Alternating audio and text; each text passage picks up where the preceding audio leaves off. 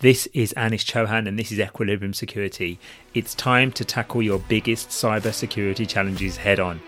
Each month, our team of industry wizards are going to be in the cyber hot seat to thrash out your burning security issues.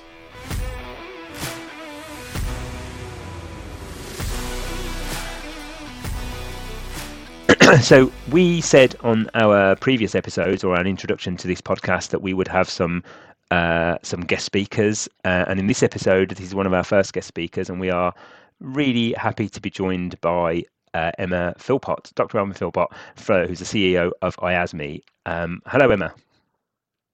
Hi, hello.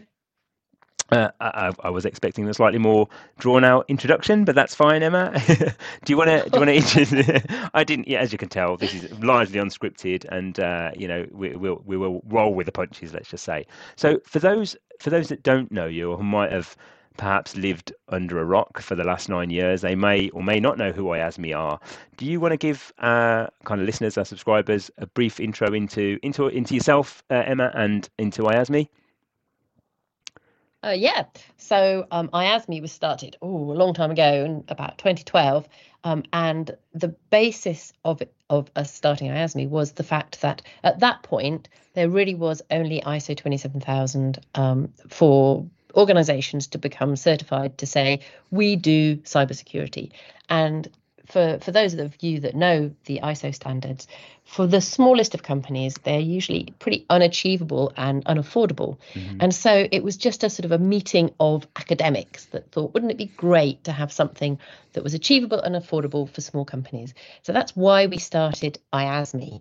And then, of course, we got involved with the government's call for evidence to find a, a minimum baseline, really, for cybersecurity for all organizations. Got involved with that, uh, which became Cyber Essentials um, and yeah, and then the the rest is history, really. Um, so, so for anyone who doesn't know, Cyber Essentials is a government scheme, and it consists of five basic controls which all organisations should have in place to meet the minimum um, cybersecurity controls that the government recommend and, and those controls, um, I'm going to step back to something you said earlier on because I think it's really important about the comparison that we make with ISO 27001. But th- those controls you talk about, they are, and, and we as a as Equilibrium as a Cyber Essentials certification body, we, we do come across you know a whole host of organisations some you would think would be in a fantastic position because they're so mature and so advanced and large number of employees and have lots of governance.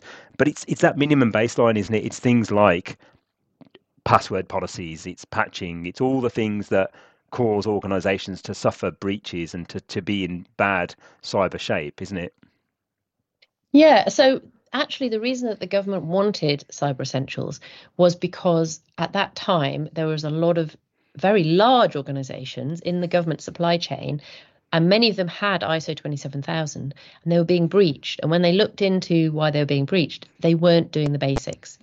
So it was it was a case of the government saying we are going to do the risk assessment and we are going to say what controls you have to have in place. And as I say, you know, it was started because of large organizations that had ISO 27000. So really it's it's I mean some people say it's not risk based. It is risk based, but the the government has done the risk assessment and these are the controls that they want you to put in place whatever your risk appetite because of course that's the big problem when a commercial company does a risk based um, certification scheme, it's based on their risk appetite, which of course is based on the finances in the company and everything else. And the government, this is the Cyber Essentials is really the government saying this is our data. So we're going to do the risk assessment. And out of that, we want you to have these basic controls in place. Yeah, great. And, the, and I guess the the uptake has been would you say it was slow to begin with? So, so it's about nine years ago. So it started in 2012. The first couple of years, it was. Am I right in saying it was largely um, only organ- or targeted initially only at organisations who did supply directly into the government? Is that right? yeah, I mean, still we get an overwhelming number of organisations that supply directly into government. But yes, to start with, it was just a few contracts that it got in, included in, and it was literally just in the hundreds. I remember Uh, like a couple of years after the scheme had got going, and we did a 100 certifications in a month. And that was like massive celebrations. Whereas now we do more than 2,500 certifications in a month. So it has grown quite a that's, lot. That's really good. I'm not going to do the maths of what the percentage that is because I'll probably get it wrong. But yeah. that, that's that's that's really impressive, isn't it? You must be very proud. Well, I mean, we are proud, but of course, one of the reasons that it has grown is because it is being mandated in lots and lots of contracts because the government's making it happen. So we're the you know we're the delivery partner um, on the government scheme, and we want it to grow because we see so many organizations, like you say, so many organizations that don't have these basics in place, organizations of all sizes, um, and by just putting them in place, it makes them so much more secure. Um, and we don't actually really mind if someone gets a certificate or not. I mean, I know that's how we get our money, but we just want organizations to read these basic controls. We want to try and make it so accessible that even if you don't know one end of a computer from another, at least you have the skills and ability to be able to put some of these controls in place and be more resilient to the to the common threats and and that I think is probably part of the success of it because it's not it's not you're not just sitting there with a with you know wagging your finger saying you need to uh, have all these you need to do all these things. And I remember when we first started to become a Cyber Essential certification body that I, I remember you saying those exact words, Emma. You remember saying just download the question set and just start reading them. That's a start. You know, start looking at the things you need to do, the things you need to consider, even if you haven't, even if you know that you're a year away, two years away from being able to tick all of the proverbial boxes, just listening, just reading the the the, the question set and going, ah, we need to be thinking about this. That's a start, isn't it? And I think that's from from my perspective anyway. So you know, we've we, have we have I think it's been about seven years since we've been delivering Cyber Essential certifications, but we we have seen a shift change in that time. And I, the way I describe Cyber Essentials is a stepping stone sometimes to ISO 27001 because it is exactly like you say, it can be, especially for SMEs, just too much to take, too much to uh, to to, to go through. And actually, it's it's not as it's not prescriptive enough, in my opinion. You know, they always I don't know if you've ever heard this, but there's always a story around an organization who wants to become ISO 27001. They they de-scope most of their organization apart from a filing cabinet and so they they take a filing cabinet they apply all the security controls around that i don't know if you heard the story or not and i don't know if it's an old no. wives tale i don't know if it, it might not actually exist but supposedly there's a company who who just put a filing cabinet through ISO 20001 and then tell all their suppliers and, and third parties that they have an ISO certification. And it's a lot harder to do that with with Cyber Essentials, isn't it? Yeah, I mean, we get so uh, about 96% of the certificate certificates issued are for whole company. Mm. So it's hmm. only a very, very small percentage of organizations that can't certify their whole company. You know, and it's sometimes it's because they've got a research department or, you know, they've got a pen testing department that can't go through cyber essentials. Um, but yeah, I mean, we find that smaller organizations like the fact that it is very prescriptive. It's, you know, do this and then do this and then do this and then you're actually in a much better position than you were yesterday. And even if you can only do one of them it's like eating five a day isn't it? Just you can't eat five portions of fruit a day doesn't mean to say you shouldn't eat any. So that's a but good as analogy. you say yeah but as you say it's a starting point and it's not enough. You know you're not a secure organization to just have cyber essentials. But we've found um, so over COVID, we did a project with the government where they gave our CBs money to actually go out and help help healthcare companies to put the controls in place and get cyber essentials. And these were mainly organizations that had absolutely no understanding of security and you know very small healthcare organizations. And we found that um, after a year, the same percentage renewed as we would usually expect and you know and this was this was after yeah. spending a year being certified but also 50% of them went on to do more. So it's almost like you have to make people do that first step which is cyber essentials. But then afterwards they go oh actually that wasn't too bad. And it's actually helped me. So i'm happy to go and do a little bit more. So that's another thing that we think is really really good. Just showing people that they can do this. It's not too complicated and it doesn't cost lots of money. So, yeah, then hopefully they do more. That's great. So, on the subject of more, um, there's been some changes, hasn't there, recently between the the standard uh, over recent years, and I think there are some of the changes are kind of step changes, and you know, there's been sort of three or four different different changes, and I think we'll we'll talk about this in more detail in the, in in another episode. Um, but do, do, you want to summarise some of the some of the initial changes? So, and, and, and why you think they were made?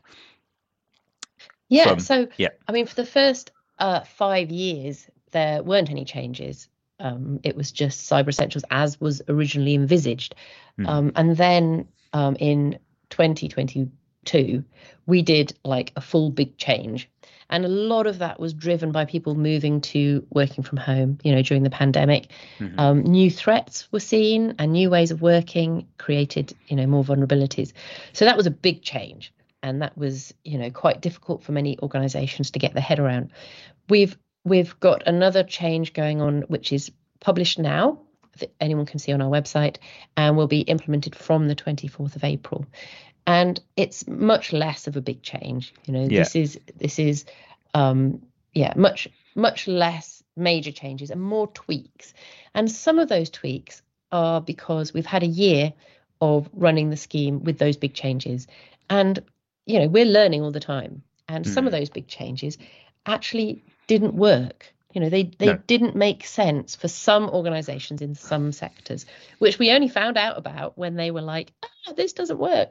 Yeah. So these changes are more about okay let's let's make it so it's achievable for, for organizations in all sectors and this is why it's so important for people to feed back to us you know we have yep. people we have email addresses we have people on the phone and if an organization tries to do cyber essentials and there's reasons why they can't you know or they, they're things that they think are wrong we need them to feedback because it's only by them doing that that we can make it better and more achievable Absolutely. And we've done the same things before. You know, we've worked with an organization. They said, okay, we don't actually have two factor authentication here, but we have this. Is this acceptable? And then you come back and told us, yeah, whether it is or not. And I think that's that's something that that we as a certification body definitely encourage our organizations to do. And by working with with IASME we find it we find it really good. I, I, don't think it would be it would be possible to do that with very many other certification organizations. Um so no yeah, and we're, I mean, we're really lucky because of course we have a really close relationship with the government um, hmm. and NCSC and their experts. So, so they see, you know, obviously on a national scale and uh, probably international, what's yeah. going on and they see you know what the vulnerabilities are and what some of the issues are and so with all that knowledge they can then advise us and they work really closely with us to you know update it every every year so i think we're in a really lucky position that we have the access to that amazing knowledge um, yeah, uh, the only thing I disagree with you on that is that it, I don't think it's luck. I think you know, I think I do, I do, you know, not to. I know you're a very modest person, Emma, but uh, I do think you've worked incredibly hard. You've worked incredibly hard, and you've built an, a, a you know, a really, a really fantastic organisation. And we, for one, you know, love working with with IASME. Oh, thank you, thank you. Um, okay, well, it's been an absolute delight to have you. It's been a pleasure, and um, it's our honour to have you as our, I think might be our first guest speaker actually on our podcast. So, so Ooh. you're very welcome. Yeah. well, well, thank you very much. It's it's it's great, and it's you know the thing that we enjoy most is working with the small expert CBs um, like yourselves because it's you know it's the enthusiasm, the knowledge, and just the understanding of the end customers is second to none, and it's it's fun. So thank you. Yeah, no problem. Thanks very much. Thanks again, Emma. Thank you for listening. Each episode, we're going to have industry experts sitting in our cyber hot seat, thrashing out your burning security issues. We'll have guest speakers and we'll get you the inside scoop from the cyber security front line. So please do subscribe. See you next time.